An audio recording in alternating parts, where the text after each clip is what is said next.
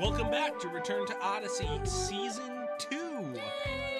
I'm Josh, I'm Rachel. and we're back to once again analyze old Adventures in Odyssey episodes. We're now in the second album titled The Wildest Summer Ever. This is the third title for this album. It started out when it was released on Just Cassette as Grins, Grabbers, and Great Getaways, released in 1988. And that's the version that my family had. Ours too. Then, when they released the Audio Gold series, they titled it Stormy Weather. And then in the early 2010s, when they were rebranding a lot of Odyssey stuff, probably after episode 50, they called it The Wildest Summer Ever. It was repackaged with new artwork. And that makes me wonder. I uh, kind of understand the new artwork a little bit, but I don't understand the retitling. Why would they switch the title? I don't know. They have a note in the wiki that this is the first quote thematic album. So if you look at, for example, the episodes, there's lots of summer esque things the family vacation, Camp Whatanut, VBS. The last great adventure of the summer. Of the summer, yeah. Okay. They may be all grouped in this theme of stuff that kids do or usually do during the summer. So this is Phineas and Ferb, Adventures in Odyssey.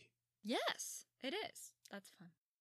Things to look forward to. We already said camp, what a nut. But also, they introduce kids' radio in this album, and they introduce the Barclays, Who actually come into the episode we're about to cover. But before we get into that, we need to talk about our sponsor. Yes! Return to Odyssey is sponsored in part by Audible.com. If you're not already familiar, audible.com is a great source to download not only audio books, but also things like interviews and commentaries and comedy sketches Mhm. and news clips and all kinds of good stuff for your ear holes. Yes. This week, our recommendation is a book called The Gospel Comes with a House Key by Rosaria Butterfield. It is narrated by the author, Rosaria, and it's half theology, half observation memoir about what it means to practice Christian hospitality. Yeah, she's a pretty incredible lady, and she talks about opening her home and how that has affected her family life and her husband, who is a pastor, and what it means to open your home to people and to your community and, And, to plan for that, make a lifestyle that accommodates and that. to use it as a means of spreading the gospel.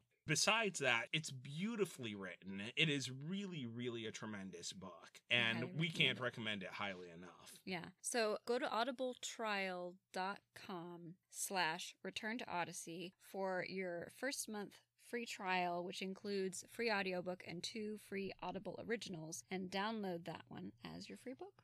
And with that, let's start talking about the Barclay family. Okay, so the Barclay family, I was very excited because the Barclay family feature very heavily in my memories of Odyssey. Yeah, they're huge. They're some of the first kids that come up repeatedly and that the Mhm. stories center around. Jimmy and Donna are major players in this series, at least in the early years. Yes, I think album two with the family vacation kicks off a more concerted effort to collect a group of repeat kid characters. They're starting to populate Whit's End and Odyssey with characters that we get to know as we go forward. Yeah, which is a really strong storytelling move on their part. Mhm. We complained a bit in the past about these characters that kind of showed up in previous episodes just to serve whatever moral they were trying to present.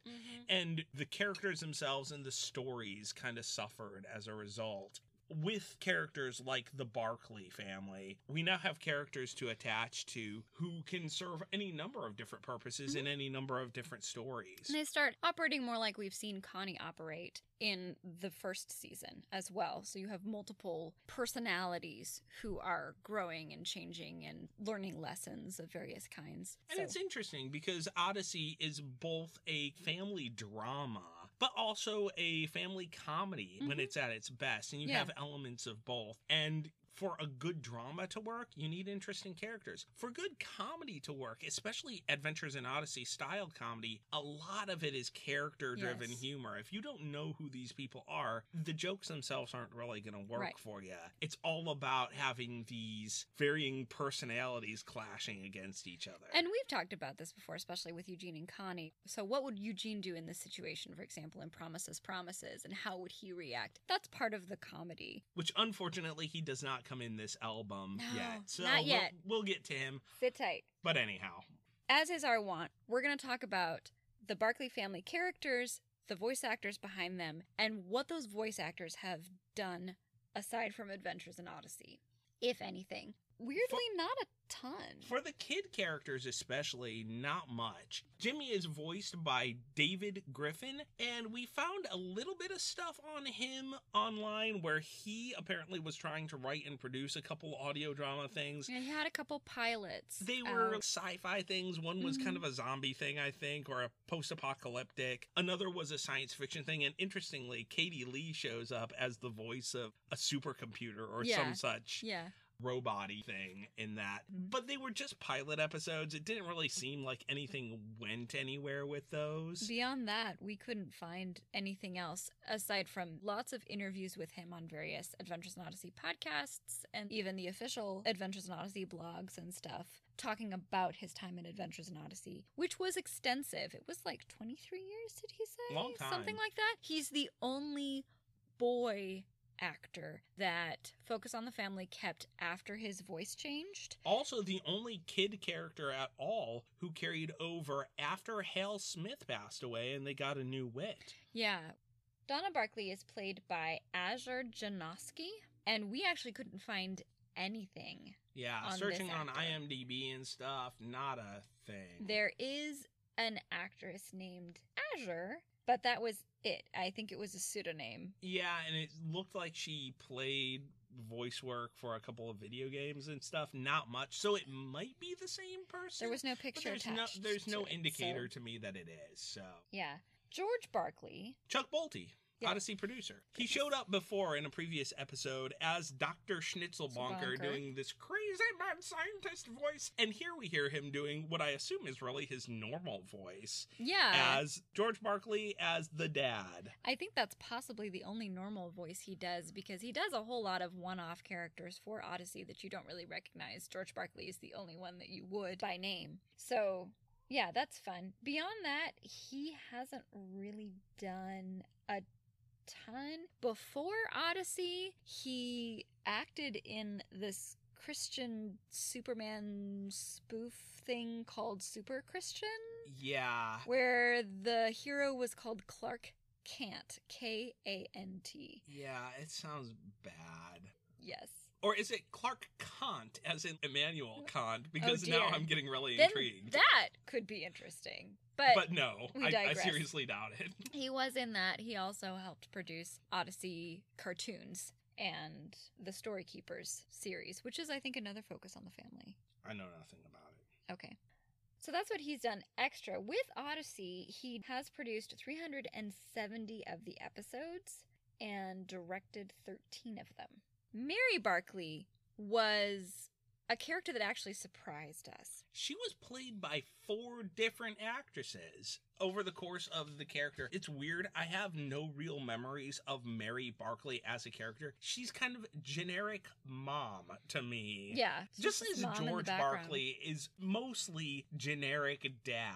He has a little more character progression as they get into the episodes in the 90s, but Mrs. Barclay doesn't really. Yeah, she's just kind of there. We need a mom, so here she is. Mm-hmm. So the first actress, the actress that we hear in Family Vacation, is Maggie Malooly, and actually this is her only appearance as Mrs. Barclay. And then our hypothesis is they switched her after Family Vacation to June Kendall because that's her next appearance in episode 34. So this is episode 31, 34. She shows up as June Kendall. Which is Connie's mom.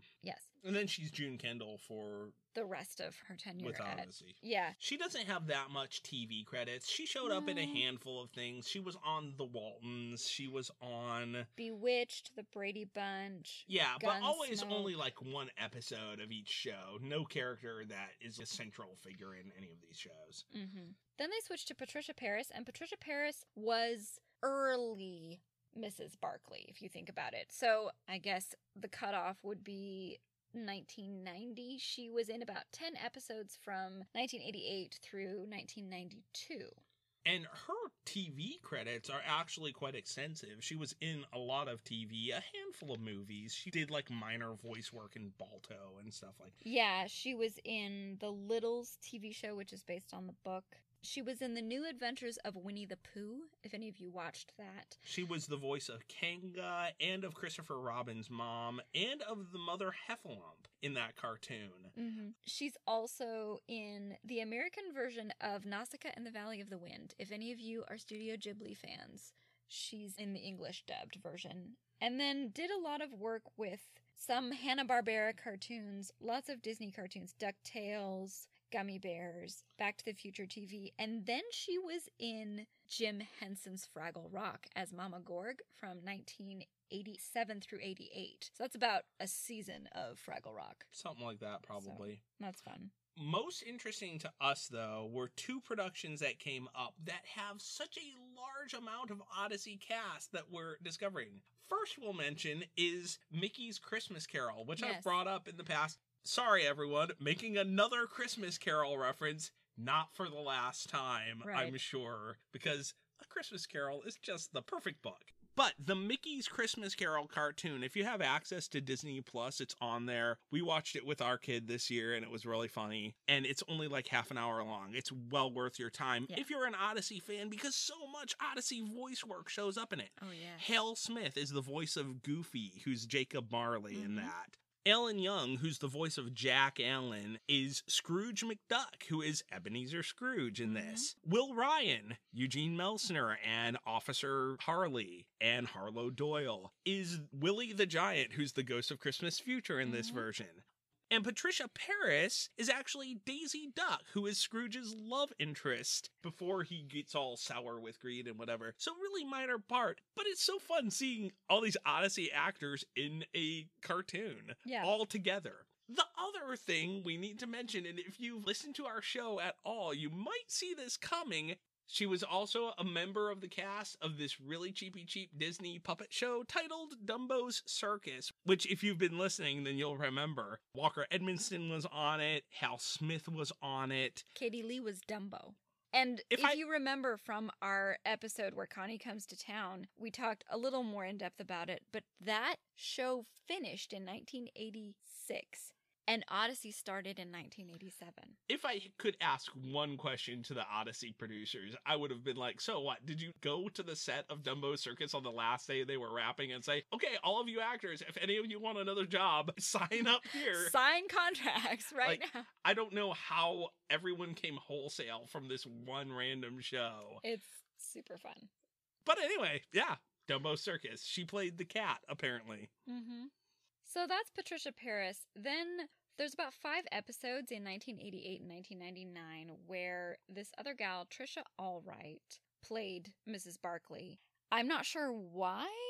It was very small time. We also couldn't find anything about Trisha Allwright. And then from 1993 through 1997, for 18 episodes, which is the bulk of Mrs. Barclay's appearances, Carol Bilger played Mrs. Barclay. And Carol Bilger's voice is the voice I remember as Mrs. Barclay. She's the mom after Jimmy's voice changes, which is weird to have that as kind of a marker, but I remember Jimmy Barclay as Jimmy Barclay with a deep voice as a teenager. And I don't as much. I listened to way more of the ones The where Jimmy and. Donna were kids. Yeah.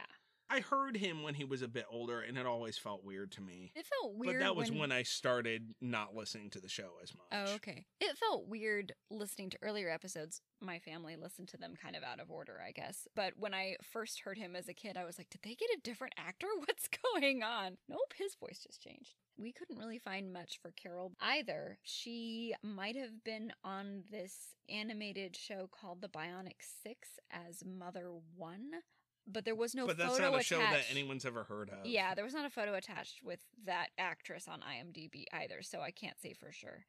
But that's it for the Barclays. In terms of the cast, And Yeah. I don't know why they switched the voice actor for the mom so many times, I'm not sure. It might but have been. it's a thing that happened apparently. yeah. Another fun bit of trivia about the Barclays is that when they were coming up with names, they chose names that were all cast from It's a Wonderful Life. So Donna is named after Donna Reed, who is the actress who played Mary Bailey. Mary Barclay is named after the character of Mary Bailey. George Barclay is named after the character of George Bailey. Who is And played by Jimmy Stewart, Stewart. And of course, Jimmy Barclay is the boy character. So they did this weird mishmash of the actors and characters' names yeah. for the entire family. I think that their goal with the Barclay family was to be this average American family. Mhm. Not to say that these are cookie cutter characters, but they were looking for kind of generic mom, generic dad, generic son, generic daughter. These are everyman characters. Yes, I think so.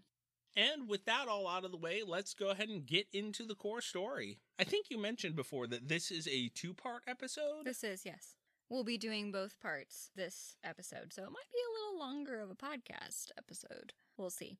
The title is Family Vacation, parts one and two. There's no sketch from Chris this episode. hmm She comes in after Whit's intro, essentially just introducing the Barclay family. The Barclay family is getting ready for their summer vacation, and Jimmy is going to keep a journal of what happens. And this is something that she did all through album one introduce whatever one off kid character we were meeting as though we already knew who they were. Yeah, and giving this commentary about this and this is going on with them right now. Let's listen in. So then we go into Jimmy's narration saying that his teacher has told him to keep a diary of the things that happen in the summer. But I think diaries are for girls, so this is the journal of Jimmy Barclay. Yeah, and I kind of remember being a kid and having that same idea diaries are for girls but boys can journal and i don't know if that was partly because of hearing this or other pop culture type things that fed that idea Well, if you were a girl in the 90s, there was so much stationery and diaries and notebooks and all kinds of stuff that were marketed to you as a girl. yeah i don't think that stuff was marketed to boys. No. boys And things like Lisa Frank started drawing and producing things in the 60s and she was still going quite strong in the 90s. So yeah oh yeah probably was 80s around during the 90s that was all like the neon, Neon animals and leopard flowers and print and, puppies. And that was the stuff that was anathema to a little boy in that era. Yes, Yes. So I think some of that is largely cultural. I mean, where did we get that pink was a girl's color and blue was a boy's color? So when Jimmy's going to journal, it's more like a captain's log. Yes, exactly. so yeah, he begins on the first night right before they leave and they're watching TV, but they're supposed to be packing. And Donna is complaining about why do we have to go? Why can't I stay home? I'm 12. I can stay home by myself, right? Sure, you can. Yeah. And then she kind of turns on Jimmy because Jimmy's like, Donna, come on, mom said we had to go pack. Oh, shut up, you little runt. I'm going to be stuck in the car with you for three days. Which is extremely rude. And that's something that we noticed as we're listening to this. Jimmy and Donna don't just bicker, they're really snippy and rude with each other. Donna, I felt more so than Jimmy. I mean, at this exchange, as an example, Jimmy's like, Donna, come on, let's go upstairs. Which, as a little kid, it might be, I know mom said let's go pack. But to turn around and say, quiet, you little runt, that would have earned us Yeah, that. great wrath from upon the mountains. Well, and, Um, and we never spoke to each No. other in my household that way. I feel like they might be shooting for a sort of realism with the way that kids talk, but it doesn't ring true a realism that a quote unquote realism that pop culture in that era adopted. yeah, think about things like Steven Spielberg movies mm-hmm. that were popular at the time. The The Goonies, E.T. The kids are just horrible to each other, especially the siblings. And they have foul mouths, and of course, this is focused on the family. You can't have foul mouthed children. Yeah, they're not going to be all sweary like in those movies, but they still have the rudeness, and I think that's kind of a product of that era of cinema, even.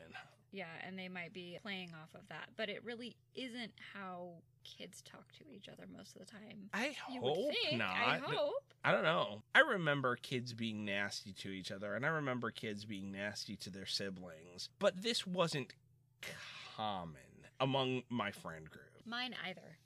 So I'm not sure. Another thought we had was they're going to Florida. They mentioned this earlier, and we've established Odyssey is what in the Chicago ish? Yeah. Not very far from Chicago. So it does not take, depending on where you're going in Florida, it does not take three days to get to Florida. So on the one hand, we do red eye driving. We get up at 3 a.m. and drive from South Florida Up to North Carolina. up to North Carolina, and it takes about 12 hours. Considering the way that they are behaving with one another, the Barclays might just have a habit of stopping frequently. that long in a car with kids that are being rude and snotty to each other Yeah. is just For the not parents' pleasant. sanity, they might be like, every hour we stop and do something because these kids are going to drive me crazy. Who knows? But it felt a bit weird that it's going to take them three days to get there from Illinois. I was also getting family vacation vibes, National Lampoon's family vacation vibes. How so? because they're going on a summer vacation to Florida.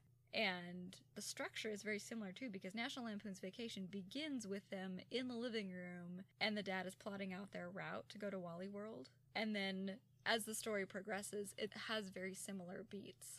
I don't want to say too much because we're no one at the dies. beginning of No one dies in this one. No one dies in this one, though, fortunately. They don't have any relatives who die. So we go back to Jimmy's narration about the packing process, and he says, Mom used to pack for us, and it would take her half an hour, and it took us almost all night. So, How does it take almost all night to pack? well, I could tell you.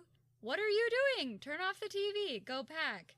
What are you doing? Oh, I found this and such. Put that uh, down. I told you to Honestly, go pack. for me, if I was just packing for myself, 20 minutes. Oh, these are 12 year old and an 8 year old, maybe? 12 year old and a 10 year old? Yeah, we're not really told how old Jimmy, Jimmy is. is. No, and you hear Donna also saying, Where are my white shoes? I can't wear my pink jeans without my white shoes. So she's being very particular about specific things that she wants. Jimmy is like, I'm done. Well, and he says he's done, but what he has packed, his mom makes him unpack everything. And I wrote down the list of what yeah, it's just a bunch of toys. He has comic books, a baseball glove, his piggy bank, army boots, a yo yo, a cassette player and tapes, three model sports cars, and his Overlord Space Blaster. And she's like, Where are your clothes? And typical boy, he's like, Well, I'm wearing them. This is my favorite outfit. And she's like, Someday I'm going to pull that off of you and give it a decent burial, but you need more clothes.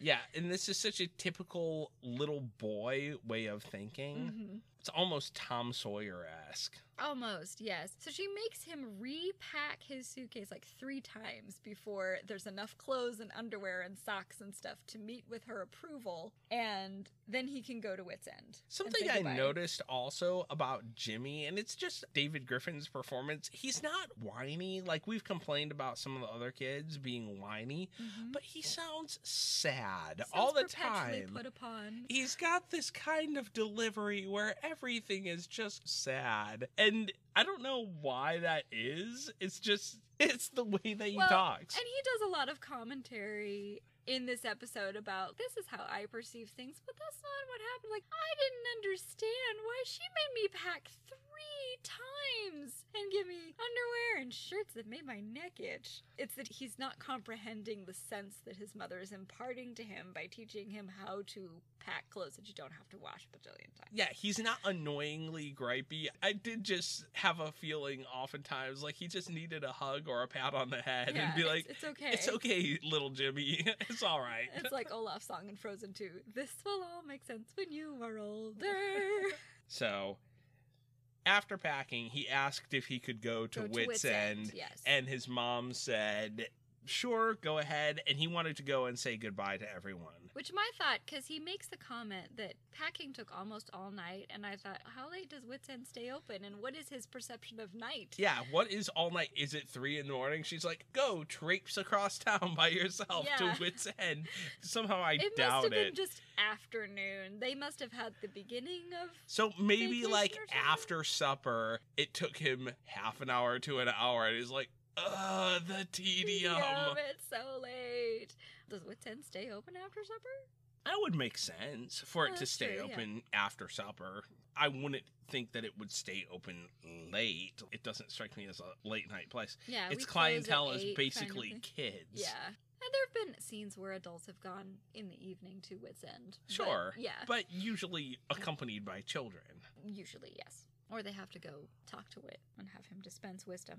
So she permits him to go to Whit's End to say goodbye to everybody. And Whit's talking to him about his vacation and gives him a package that he's been working on, which is called Whit's Boredom Buster. And he says that you are not to open this unless you are Absolutely, without question, no doubt about it, as bored as you've ever been in your life. Yeah, and that phrasing is used several times Mhm. throughout the episode. Absolutely, without question, no doubt about it, as bored as you have ever been in your life. And that's when they're supposed to open the package. Yeah, and not Because he says that car trips can be boring, so I'm giving you this gift. hmm So he gives it to him, and then he says, Have a good vacation, Jimmy. We'll miss you in Sunday school. Which is about the third time That Whit is referenced as being a Sunday school teacher. or filling in for Sunday school or something like that. Yeah. it would be interesting to have some scenes Yeah. of that. I don't think I ever remember scenes of Whit teaching Sunday school. I think he would be a great. Sunday oh, school Oh, yeah. teacher. But like we talked about before, I don't know how he holds down all the other teaching and everything that he does. Because he's Whit. He's had a bajillion careers, and he can manage it fine. It's not even just a matter of how does he do everything. I would ask, when does Whit get fed? What feeds Whit's soul? That's true. Because if he's pouring into these kids all the time, it would probably be really important for him to be sitting and getting teaching. We don't really see that. He has people who he trusts. He bounces stuff off of Tom Riley Jack and Jack Allen later in the series and stuff like that. But we don't really see people teaching Whit. We don't see him sitting in church listening to a sermon.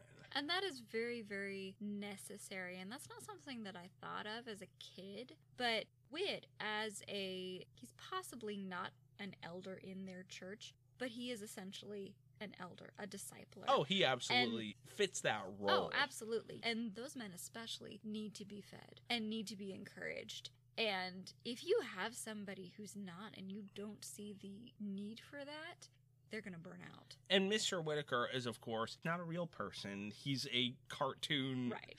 character. He's Superman surfing ice cream. But that was just kind of an observation I had. Yeah, I hadn't thought about that till you brought it up. That's really important. So then we go back to the Barclays, and you have a scene in the garage where George is trying to make sure the car is in good shape with a DIY manual, and Mary's very unsure. And he is confidence itself. Mm-hmm. But really just bluster because I don't think he even really believes he knows what it's joke. doing. Well, and Mary makes the point of remember when you tried to do the DIY fix the bathroom, and now the toilet backs up every time we turn on the shower? He's like, ah, but this is different. Got this covered. And he really doesn't. So I sympathize a little bit with this. I know basically nothing about cars. This is a pre YouTube era. He Mhm. couldn't just look up a video and watch someone else fixing the thing. He's relying on manuals and stuff. To his credit, he's not deeply frustrated. To me, Oh no. this would be me getting fuming. I I would not be in Mary's position if Josh was working on our car by himself with a DIY or YouTube. I would be far, far away trying to get as much other stuff done so he would not have more stress because I have My- never seen him so angry as when he's trying to do things like this. My version of fixing a car is holding the flashlight while my dad or my father in law is doing the part that's actually complicated right. Yeah. and requires actual knowledge. so my thought would be does the car really need to be fixed or to tune up? At the very least, go take it to the oil change or something. Also, why is Mary putting up with the toilet backing up every time someone turns on the shower? We'd have one or two times of that, maybe, and I'd say, We're calling a plumber. This is ridiculous. She's a very patient woman. she is, indeed. But all that said, as he is putting the car together, it becomes almost like this Tim Taylor home improvement Oh, yeah, he tries to chaotic, turn on the car ridiculous and the thing. Horn goes, or the alarm, and then Yeah, the every- radio turns Everything on. that he presses winds up turning on, something like that. He finally winds up being able to turn the car on by beeping the horn. It go beep and vroom vroom vroom. Aha, there it is, purring like a kitten. And Jimmy in his narration makes this pithy comment like, "Yeah, well, Dad mostly fixed it. Now to turn the wipers on, we have to push in the cigarette lighter." yeah. Which all of this is technically impossible. These things are not actually connected, but it makes for good slapstick. Well, it depends on electrical stuff. I mean, my dad rigged a little switch for the automatic locks in one of our cars with a switch and an icebreakers can. Because the electrical stuff went haywire in one of our vans and it started doing locks up and down and the windshield wipers. It, it felt like the car was demon possessed. And so my dad did tinkering as he usually does and rerouted it and we can turn it on and now we can lock the automatic locks or we turn it off. With an icebreakers can. It was a switch that he mounted in an icebreakers can. That's that's some MacGyver stuff going on here. Yeah, it was fun. So then we go on to the rest of Jimmy's narration, and he talks about their mom made them go to bed early because they're going to get up early, which flies in the face of what you're supposed to be doing in the summer. Because in the summertime, you're meant to stay up late and eat pizza and drink Coke. He said sadly. He said sadly. So then they get up after he's finally gone to sleep, and they're all piling in the car and they're turning off faucets. And has everybody gone to the bathroom? And then George is like, "Oh wait, I forgot my briefcase." And Mary gives him this bit of a lecture, like, "George, you said there would be no work. We are tired. We're going to have a vacation as a family. You said this would be family time. No work. If you bring work, I might as well bring projects. And then what is the point?" So he ends up saying, "Yes, you're right, Mary." Which is actually wise. It is wise. It brought up that we don't really know what he does. And this is later in the series actually made a joke of that Jimmy and Donna don't know what he does either. He says, Oh, I've just got a couple reports to go over. And he needs his briefcase, but it's kind of just the old timey yeah. I'm going to the office stereotype, which is not a job. No. What- But okay. What do you do? What do you do at the office? No one knows. I'm reminded, here we go again. We need to keep a tally at some Of how many times we mention a Christmas, Christmas Carol. Carol. because it's come up maybe every episode in some way. Almost, because I was just reminded of Sam the Eagle's line in Muppet Christmas Carol You will love business. There you go. You will learn here business. It is the British way. So finally, all that's done, and George looks at the clock and says, Oh, hey, we're 52 minutes late. That's a record for us. Which I just sort of went cross eyed when I heard that, because if that had been our time getting out of the house for a family vacation, my dad would have been so stressed out. Well, to be fair, that's kind of the way things go ish for us, oftentimes. We'll I don't expect us to go usually at the time you say, let's get out of here by 11. I'm like, you don't understand what needs to be done. Yes, but that's what winds up happening. And it is winds that up- I say, let's get out by X time. An hour later, we're getting out the door. That's not abnormal for me for a big road trip. This is true. Also, usually in my memory, you know, my family's a planner. We had planned, we get this done, this done, this done, this done. We have been talking about what time we want to get on the road. Mom has been probably up all night getting stuff together. Our road trips tend to be Do you want to go to Busch Gardens tomorrow?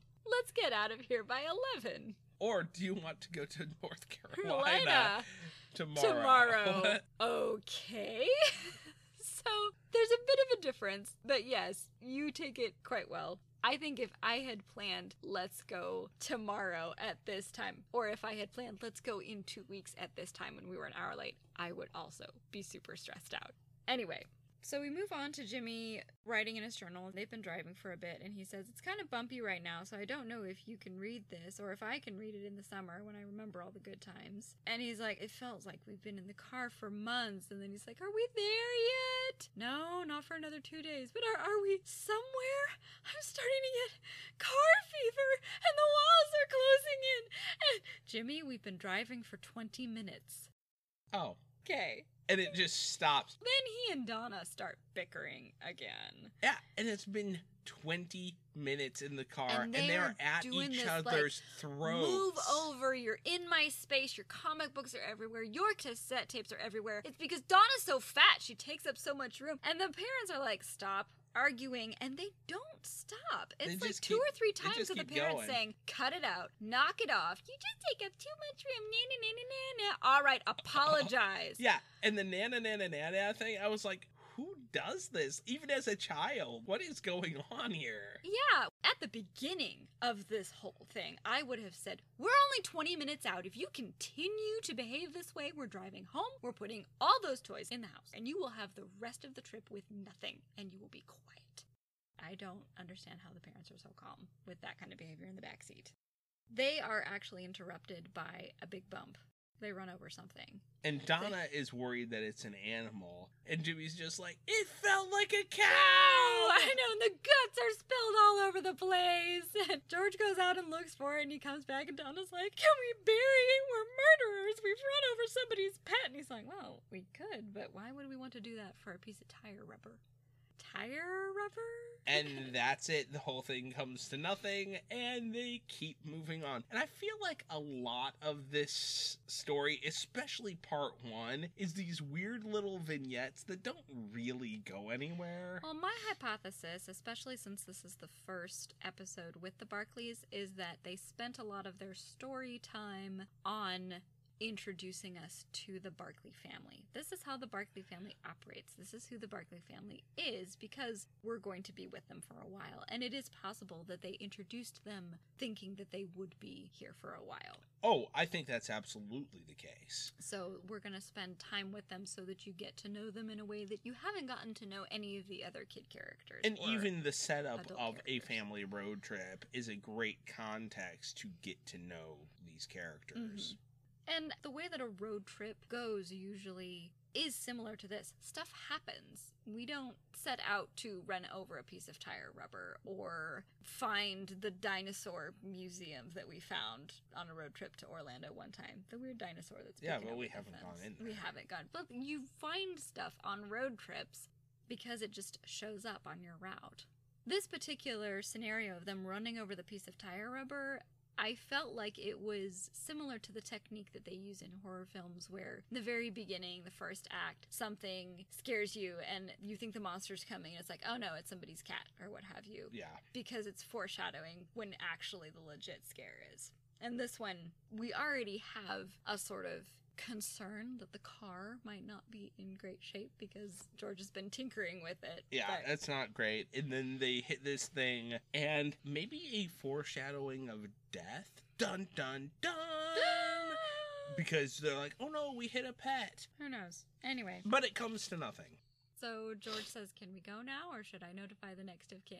And they drive out. And then the music kicks in, and it's this kind of country western. And as soon as the music came on, instant nostalgia for me. I was like, oh, I remember this soundtrack bit, which is weird because I don't have a lot of deep impressions of a lot of Odyssey soundtracks. Yeah. But this one was kind of cool and fun. Mm-hmm. And it fit with where they're going. They're driving through fields and nothingness. And then, according to Jimmy, they stop by a diner thing where everyone calls you honey and the waitresses look like my grandma My- before my she great died. great grandma before, she, died. Not complimentary. No.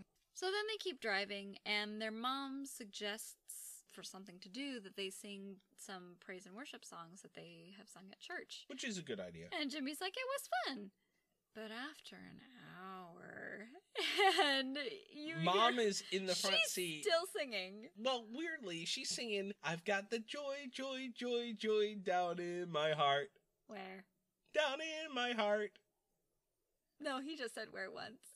Oh, he, he, he, didn't- like, he didn't go on. Heart. Okay, I can take a hint. Okay, so everyone's bored of this. But also, that's less a praise and worship song. If we sang that at church on Sunday morning as part of our worship service, Yeah. I would be kind of weirded out and disappointed. It's fine as like a kid's VBS song. VBS Yeah. camp song, but it's not a praise and worship song, It- really. Yeah, it somehow lacks, at least in my opinion, somehow lacks a bit of the gravitas that is appropriate for. Yeah, there's The no, service? there's no before the throne of God above. I have a strong and perfect plea. Yeah. A great high priest whose name is love, whoever lives and pleads for me. There is some weight, there is theological depth to some of these great hymns, and even some modern songs. Well, that was a pretty modern one. I think that was a 21st century one that you just quoted. I guess generally for songs in church, I want songs that draw my attention directly to Christ, directly to God the Father, directly to issues of sin and salvation and grace and all of the richness of the Christian faith. Mm-hmm. I've got the joy, joy, joy, joy down in my heart to stay. And I'm so happy, so very happy. It's fine, but it- Fine, but where's the theology that's backing that up? Because it's not a false statement. yeah, it's just a It's two inches deep. yes. So anyway, diatribe over. Rant done. yes. I also have to make note that Mary's not even hoarse after an hour of singing. That's pretty good. She's got some pipes. Yes. At that point, Donna's batteries run out on her Walkman. Which, on the one hand, I'd say you are severely unprepared if you didn't bring another set of batteries for your Also, Walkman. she plugged in her headphones, so she's listening to whatever. something else. Yeah, she she's like, I'm done singing. I'm listening to something else. Then she's like, oh my gosh, the batteries went out. And then she starts complaining about, I'm so bored. I want to go back to Odyssey. Why are we here? Why are we going on vacation? And George is like, I don't understand why you get this. There is more to life than your friends in Odyssey. You need to broaden your horizons. This could be a grand adventure. And I was baffled at the boredom of going on the road trip. And maybe it's the way that we took road trips. We were always really excited to go. We were too when I was a kid, and even as an adult. There's Yeah. something fun about hey, we're headed out, we're going on a trip, and yeah, we are going to be stuck in the car for a while, but that doesn't mean absolute tedium. It's a Right, yeah. time to relax and eat snacks and chat and listen to your music if that's what you want to do. Plug in your headphones Mhm. or listen to an audiobook or an audio drama on the road. There's all kinds of fun things. Or read your own books if you're not prone to car sickness. And the way that Donna is presented in this episode and in other episodes, she's very narrow minded and Mhm. materialistic. And at the same time, with episodes like Karen and An Encounter with Mrs. Hooper, they pull out a depth in her that doesn't show up super often. But she then ends up seeming like a really divided character. So I remember as a kid not knowing quite what to think of Donna when she was younger, because the bulk of my memories of the Barclays are when they were teenagers, and they had a fine relationship. She and Jimmy actually had a pretty good relationship. Which is different from mine because I listened to more when they were this age. So maybe that division was intentional, or maybe it was just that they couldn't make up their minds what they wanted Donna to be. I don't know. So, as George is talking about, this could be a grand adventure. We're exploring new things. Jimmy's like, hey, there's a guy on the side of the road. It's not entirely unusual to see someone walking along beside mm-hmm. the road. But Jimmy assumes that he's a hitchhiker and he's like, hey, should we pick him up and help him out? I think Mary makes the point of, was that his car back there that we just saw? Maybe it broke down. Maybe he needs help. And George is like, still, I don't know. And Donna immediately jumps to, what if he's an axe murderer? Which is really weird. Was she listening to a crime show on her headphones? Death metal. Or why would she immediately like I that's not the no first thing I think of when I see someone. He's probably an axe murderer. What? Okay. And George is like, yeah, I, I don't know about that. Extreme conclusions here. Yeah, he's like, it's just not a good idea to pick people up off the side of the road. You don't know who you could pick up. It's just not safe. It's not entirely safe It's not entirely for a guy with a family and all of that. he says, if my car broke down, I wouldn't expect anybody to pick me up. And his car does. and this dude starts approaching. And George can't figure out what's going on with the car, and he gets out, and Donna is freaking out in the backseat. Here comes the axe murderer! We're all gonna die! So as this was happening, I'm having flashbacks to Flannery O'Connor's story "A Good Man Is Hard to Find," So was I, which was lost on me as a kid. But which I don't know if they were intending to reference that because boy, that's dark subject matter to be messing with in an Odyssey episode. it is. to anyone who's not familiar with it, it is actually a very good short story. I'm a huge Flannery O'Connor fan. But in the story, A Good Man is Hard to Find, there is a family going on a road trip, and they get waylaid by a serial killer who systematically murders every single one of them. The end. It's very dark. Although, because Flannery O'Connor, the kind of author that she was, she was Catholic. And her stories are all meditations on sin and grace. She is very, very much a Christian author, Mhm. although not at first glance. You got to kind of dig into her stuff to really suss that out, what she means. So, that said, there's more to this story than just a killer murdering people. Yes, she has a point. Yeah, there is a method to her madness, but there is a lot of madness in her writing.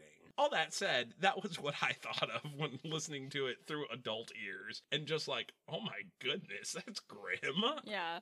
During all of this, George is looking under the hood and he's like, I think it's the radiator. And Mary's calling out the window, I don't think you're supposed to take the cap off while the car's still hot. And he's like, Relax, I know what I'm doing. And there's ominous music in the background. yeah, and you keep hearing Donna saying, Here he comes, he's getting closer. Here comes the axe murderer. And then he takes the cap off of the And you hear radiator. this hiss and he shouts, And that's the end of episode one.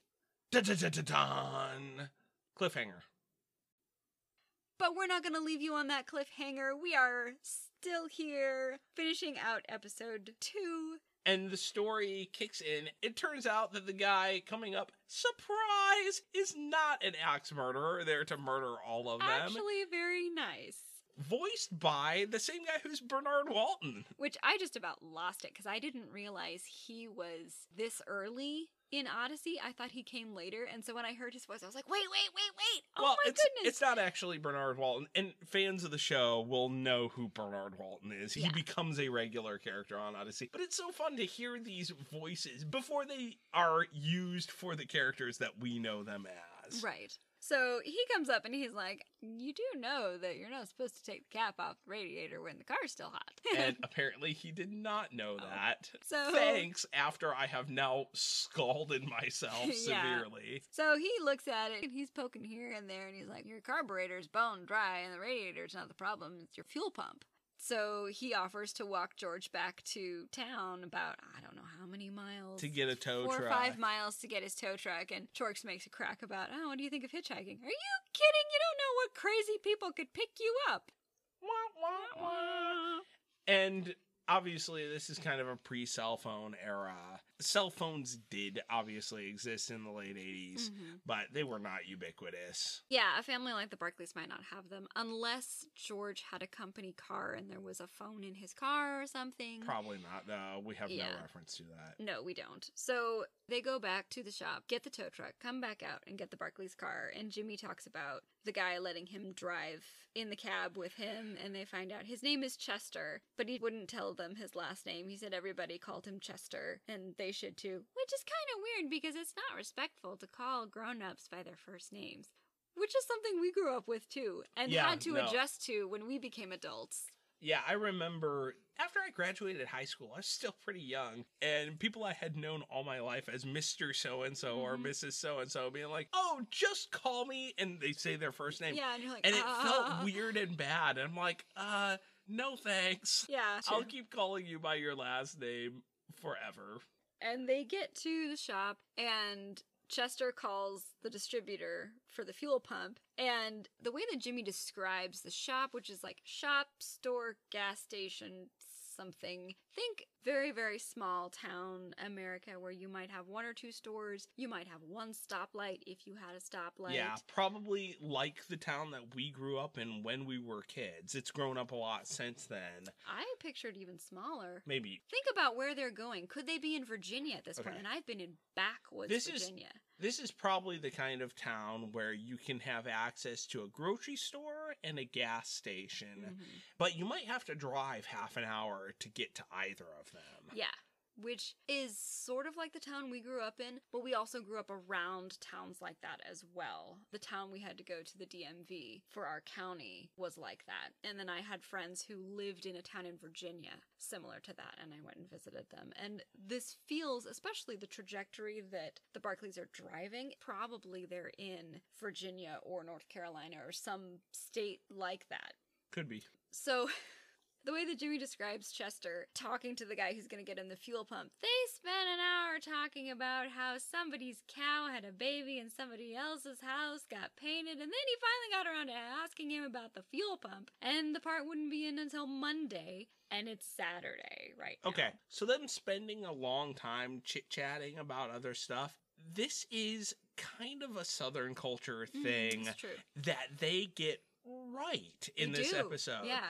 I have vivid, vivid memories of scenes in my boyhood being at church work day Mm-hmm. events early in the morning before anything is getting started and you have a group of men standing around they've all got tools and shovels and junk and someone's brought some bojangles fast food biscuits and everyone's just standing around eating biscuits, drinking coffee, shooting the breeze, and the birds are singing in the trees, and the sun's coming up, and there's dew everywhere. And no one's in any big hurry to get any work done. There will be a lot of hard work, and a lot of work Mhm. will get done, but everyone's kind of taking their time to get there. And that's very much the world that I grew up in. Yeah.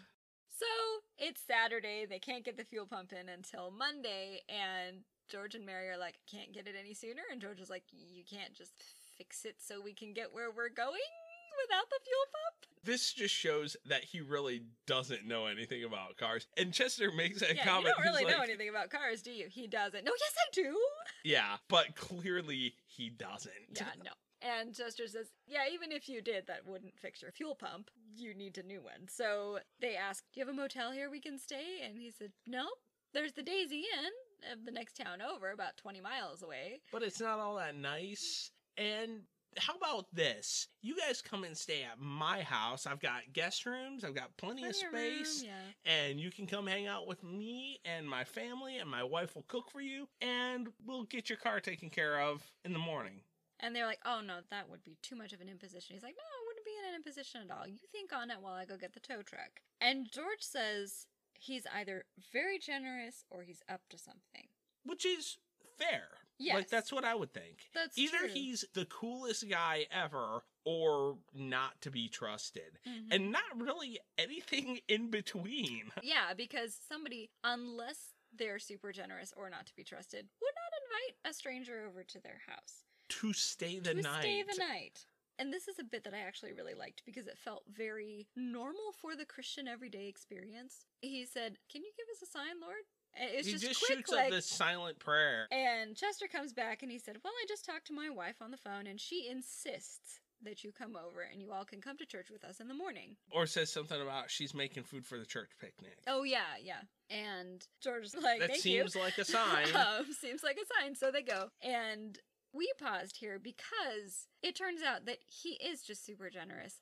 But it shouldn't feel this is Christian hospitality and this shouldn't be feel- normal within the church. Yeah, and part of the reason why we recommended The Gospel Comes with a House Key for this episode is because Chester's family is an example of what church hospitality and what Christian hospitality should look like. And we really appreciated it. And it's not a matter of being flashy or showy or No. anything like that. It's just a matter of sharing life together Mhm. And opening your home and opening yourself and saying, hey, here we are, and let's do life together. Yeah, and Chester's wife, Grace, what do you bet? He called her. That might have been laundry day. Her kitchen was probably a mess if she's making food for the picnic, and then she's having to make dinner. And then, oh, okay, so maybe we need a little extra food, and there's laundry still being folded on the couch. And there's other stuff to be done. They have a son who has chores to do, and so they send Jimmy out with him to get the Mhm. chores done. Yeah, but she didn't bat an eye when he's like, I have this family who needs a place to stay. She's like, sure, come on in. And I don't know her personality, but there's an element Yeah, we're not really giving much. yeah, much you sort of need to get over yourself episode. when it comes to having people in your home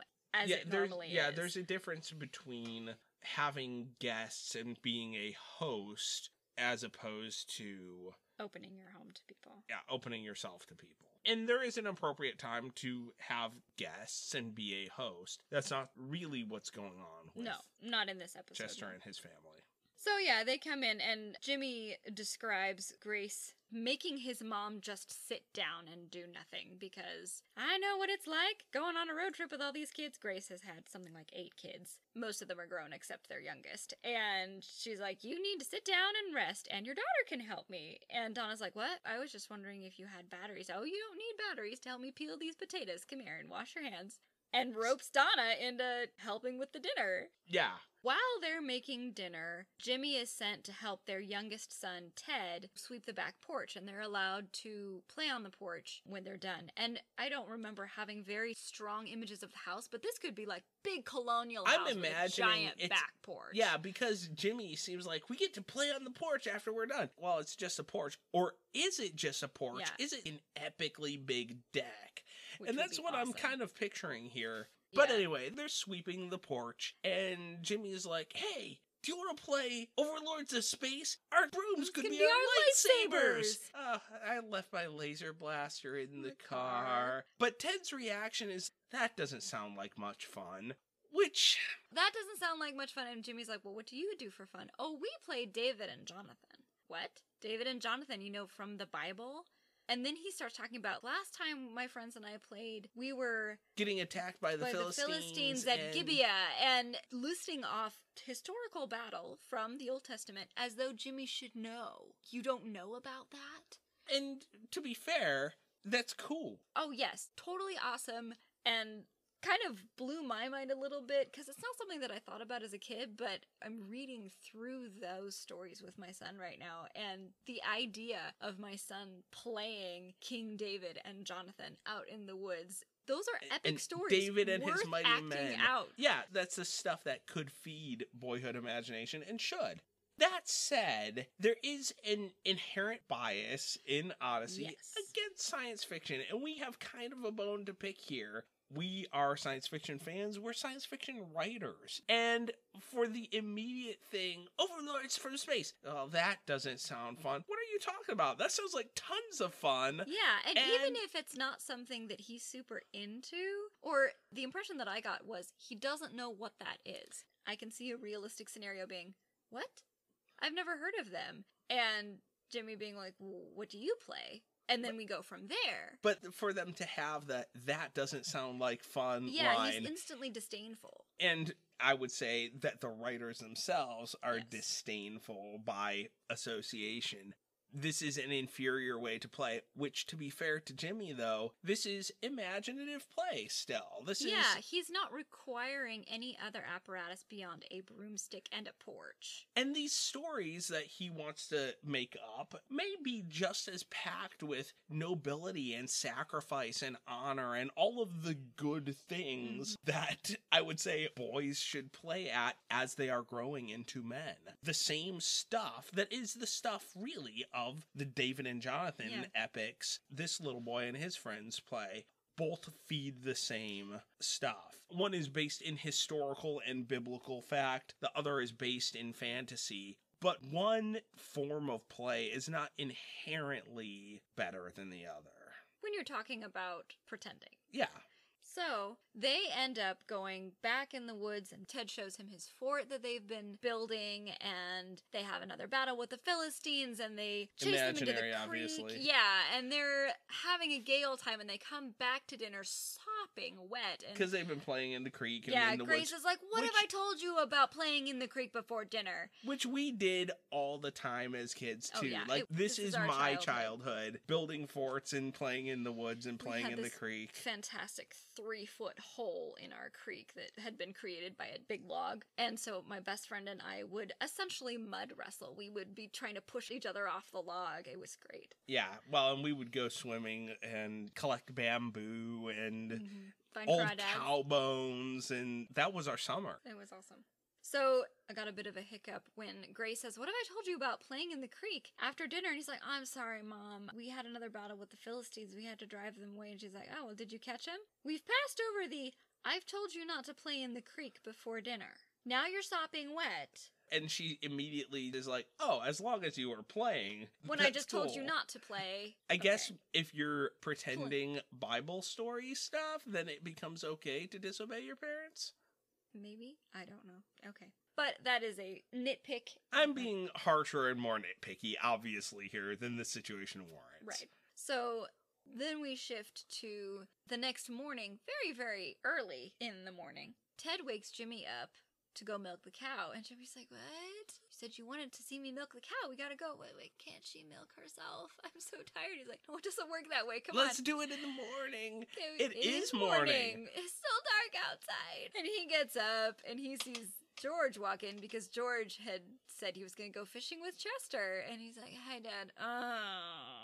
Yeah, specifically, they said they would get some fishing in before, church. Before church. church, which if their church starts at what nine thirty, and who knows how far it is from their house to the church. It's still dark outside. It's Yeah. early. And these are early morning people, and the Barclays Are apparently not. are not. So that was fun. And then they get to church, and the kid's Sunday school teacher introduces Jimmy. We have a new person in our class named Jimmy Barclay from a little town called Odessa. Odyssey. What? Odyssey.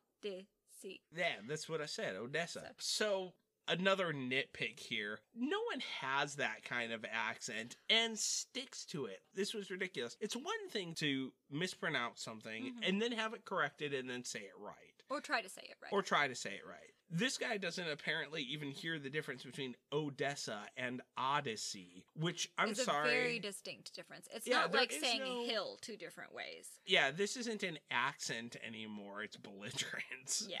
Which sort of bothered us because It there seems to be a fine line in Odyssey between how small town you can be and how citified you can be. yeah, because this almost becomes a joke about this guy is so hillbilly that he doesn't know how to pronounce the word Odyssey. But Odyssey will also make jokes at the expense of city slicker type people. So there seems to be a very narrow type of small town that is acceptable in Odyssey, and it's possible to be either too citified or too redneck in order to fit in. Either side of that spectrum is worthy of derision, and that feels unfair. E- yeah, even if it's mild derision. This felt pretty mild, but at the same time, it kind of was like, no, wait a minute. Come yeah, on. They don't talk like that. Give this We guy a break. like that. So he starts his lesson, and they were going through the story of Noah. And Ted leans over to Jimmy and says, "I forgot to warn you. I don't remember the Sunday school teacher's name, Yeah, but he he's tries. not like other teachers. he's not like other teachers. He really wants us to feel what it was like to be there and to experience the story like it was in Bible times. Which, on the one hand, this is great. He has an epic Sunday school teacher. Jimmy also has an epic Sunday school teacher, Yeah, Mr. Whittaker. Yeah, which Mr. like Whittaker was referenced super in that duper previous epic. episode. Yeah, so you just wonder maybe it didn't capture Jimmy's imagination the way it did the kids in this Sunday school class. That being the case, the teacher to give them all an idea of what it's like to live on an ark brings, in, all the farm tons of animals. Yeah, and there's chickens and goats, and, and then they get out during the service sheep. And that's funny at the same time i was a bit disappointed that the teacher's epicness was turned into a opportunity for comedy Yeah, but this kind of fits the small town, bumpkin small town bumpkin, but also in a good way. This is the stuff that makes memories. that's true And this is Jimmy recalling his summer vacation or an event on his summer vacation. and it was definitely memorable for him so the pastor's sermon was interrupted by farm animals running down the center aisle Which would be great if you were a little boy.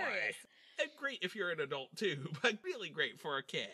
But anyway, after church, there's the church picnic, and there is tons So of much food. food and, and- there's games Yeah, there's sack races, and Jimmy, Jimmy meets the other little friends, boys. yeah. And they all go into the backwoods behind the church and have another battle with the Philistines, and it's epic and awesome. And And Donna is sitting by herself. Jimmy describes it as pouting by herself underneath a tree, Yeah. and nobody can get her to play anything.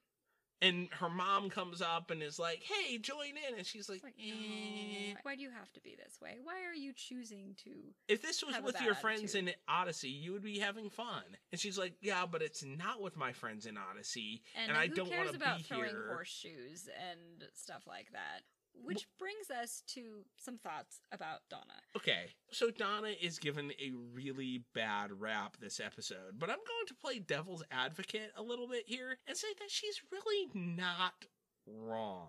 In a sense, events are what you make them. She could choose to be having a good time. And she's not. And she's not. And we can certainly say choice. she's not got a great attitude. But let's look at the facts of this situation. Her dad has found a buddy to go fishing with and chat with and learn about his car with and stuff like that. Mom has found a friend in Grace. Jimmy has found a whole horde of little boys who want to run and play and be ridiculous and be little boys together. Donna has found no one. Either there are no girls her age at this church or Which is entirely possible or if you who think are wanting- church. Or also possible, the girls her age, either through cattiness and cliquishness, or just complete not thinking, are Mhm. not engaging her. And maybe she's not of a personality to, To put herself, herself out, out there. Either one of those situations, why is she not having fun when all the rest of her family is? It's not necessarily because she is an inferior person or she's being bad. Jimmy went off and played in the woods and got soaking wet in the creek. The most fun thing that Donna's been given to do is peel potatoes Yeah. and denied her music. I'm sorry, I kind of feel for her. I'm on her side set up in this for one. failure with this situation. So, could she have a better attitude?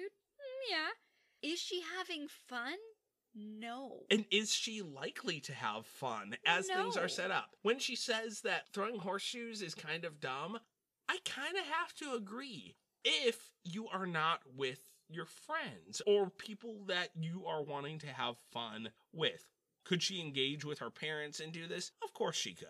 And this is part of what having a good attitude would Mhm. be, but it's not the same as here's a bunch of my friends, And you know, wanting to have sack races and John. yeah. Some activities, the fun is more in who you're doing them with and how you're doing them than the activity itself. Yeah. So all that goes down, and Jimmy finally remembers Whit's boredom buster that somehow he has when he left his blaster in the car. Yeah, he's carried this random box from Mr. Whittaker. I don't know, but he has. And I like that it comes up. By the time this comes up, I don't know if it's intentional on the part of the writers, but I had almost forgotten that it existed. Yeah, it's never referenced until now. Yeah, it comes up at the beginning of the story in the first episode, and then we're getting near the end of this episode, and Jimmy's like, So, I am not, beyond a shadow of a doubt, whatever he says, as bored as I've ever been in my life, but you are. And he gives it to Donna. And she opens it, and it's this elaborate puzzle box with Mhm. dials to turn and levers to shift and lights that turn in and on and all kinds of things to twist and turn and push and pull and here it is. It's this weird gadget puzzle box. There's actually a label. Tab, yes, turn me on. And so she spends uh, most of the rest of the picnic trying to figure out how to turn it on. She finally gets it to work, and it lights up, and there's music, and Wait, it's this is the odyssey theme yeah, music. do, do, do, do, do, do, and it's like, hi there, mr whittaker's voice comes on a speaker or maybe it's a projector i almost I picture yeah, like r2d2 in star wars the little bloop and there's a little mini mr whittaker hovering above this device You've just solved Whit's Boredom Buster. You have been so bored, but just think of it. All the time that you spent playing around and trying to get this to work has been time you were not bored. So that just goes to show you how even a silly little thing, if you put your mind to it, can keep you entertained. Now go find something else to do. And I'm like, seriously? I yeah feel that's it although i don't feel cheated by that It's not. Yeah, it is all true. Part of me just felt a bit cheated. And maybe it's the way that the show is set it up. I don't know. As a guy who is fond of puzzles and games and stuff, the journey is the reward. This is true. Coming to the end of a game, of a computer game, or of a puzzle or whatever, there's something satisfying about putting that last piece in, but the ending of the game is like, well, it's over. Whereas while you're doing the activity, that's the fun part. It is. So, She's excited and she feels the sense of accomplishment like, I got it to work. Yes. And that is really what a good puzzle should do. It should make you feel like a genius when you finally solved it. And Donna is pumped at her own genius of Mhm. outsmarting Whit's puzzle that he designed. Yeah, so then they're able to encourage her, like, okay, the last game is the tug of war. Are you up for helping out? She's like, yeah, okay. So they put her in the front of the line because Chester says she's been sitting around all day. She has the most energy. And they pull and pull and pull, and she ends up getting pulled into the mud. And she winds up laughing yeah, and she's, like, just having a butt out of her great face and time. and- And finally, all is right with the Barclay family. Mhm. And they say their goodbyes to Chester and his family day, because yeah. their car is fixed the next day. And they promise they'll stop by on their way back. And they have made, presumably, lifelong friends. Yeah, there's no reason not to. I mean, if this is their route going to see their family in Florida, which they talk about, they're going to see their cousins in Florida. Why not stop by there for an afternoon or Yeah. something? Yeah, so that's great. And they're heading out, and they've been on the road for maybe an hour, a long time before Donna realizes that she left her Walkman back at Chester's house. And she says that's okay. She doesn't need it anymore. And that's kind of the end. Okay, Um, I understand the point here, but a Walkman is an expensive thing. Yeah, we actually looked it up, and before 1984, Walkmans were in the hundred to several hundred dollars. Even in 1984 came out with the first though. quote cheap Walkman, which was forty dollars. But like the new models in 1988 were still 100, 110. Yeah, so how nice was the one that Donna had? Like, either yeah. way, That's, That's a lot kind of of a money for a 12 year old. also, I understand the point they're trying to make here, but there's nothing bad about listening to music Well, yeah, as And- somebody and- who at Donna's age was very fond of my Walkman and my tapes and did a lot of listening to music. and that can be a healthy thing. Sometimes as a kid, sometimes as an adult. You need some alone time. You plug in your music and you just chill out a little bit. So for them to be like, oh, she doesn't need it anymore. She's outgrown that, is what's implicit in this. It's just silly. Yeah, you're using wanting to listen to music as literary shorthand for discontentment, Mhm. and you're drawing false comparisons here. So that's the end of the story, and then Chris comes on at the very end to wrap things up for us. She says, looks like all the Barclay family learned something, and even Donna learned a thing or two. And what happened to Donna is something we should all consider. Do you remember the lesson? It's what we get out of something often depends on what we put into it. If you have those times when you think you're bored, then maybe you're not trying hard enough not to be bored. For instance, if you're riding in the car for a long time, rather than sit and complain that you don't have anything to do, make up something for yourself, like reading your Bible or singing praise songs from church. You could even have a contest with the rest of your family to see who can remember the most Bible verses and where they're found. Or you could play an Adventures in Odyssey tape. It might also be the perfect time to talk to God about the things you've been meaning to say to Him. If you use your imagination properly, there are lots of ways to keep from being bored. Okay, this is fair. This is She's not this is- wrong. this is true, but boy, is it pious. It felt to me like the character Elsie Dinsmore. Her series was written in post Civil War, and it's of an era that was very concerned with writing extremely moral tales for children. And so all of the things she lists That to is what do, Elsie they, they are fine. But like, you want to amuse yourself? Read the Bible, or recite Bible verses to yourself, or pray, child. Okay, that's. That's what I- Elsie Dinsmore I would feel- do if she's trying to think of something to do. At eight years old, she would do that. I feel kind of like a jerk here, but It feels very unspiritual to be complaining about this, but at the same time, it, It- feels falsely over it does spiritual. feel falsely over spiritual for this to be the only thing that you suggest to a child who is complaining of boredom or who potentially could be complaining of boredom. And But- at the same time, we can say these are also good habits you should cultivate and good things that you should invest time in, whether or not you're bored.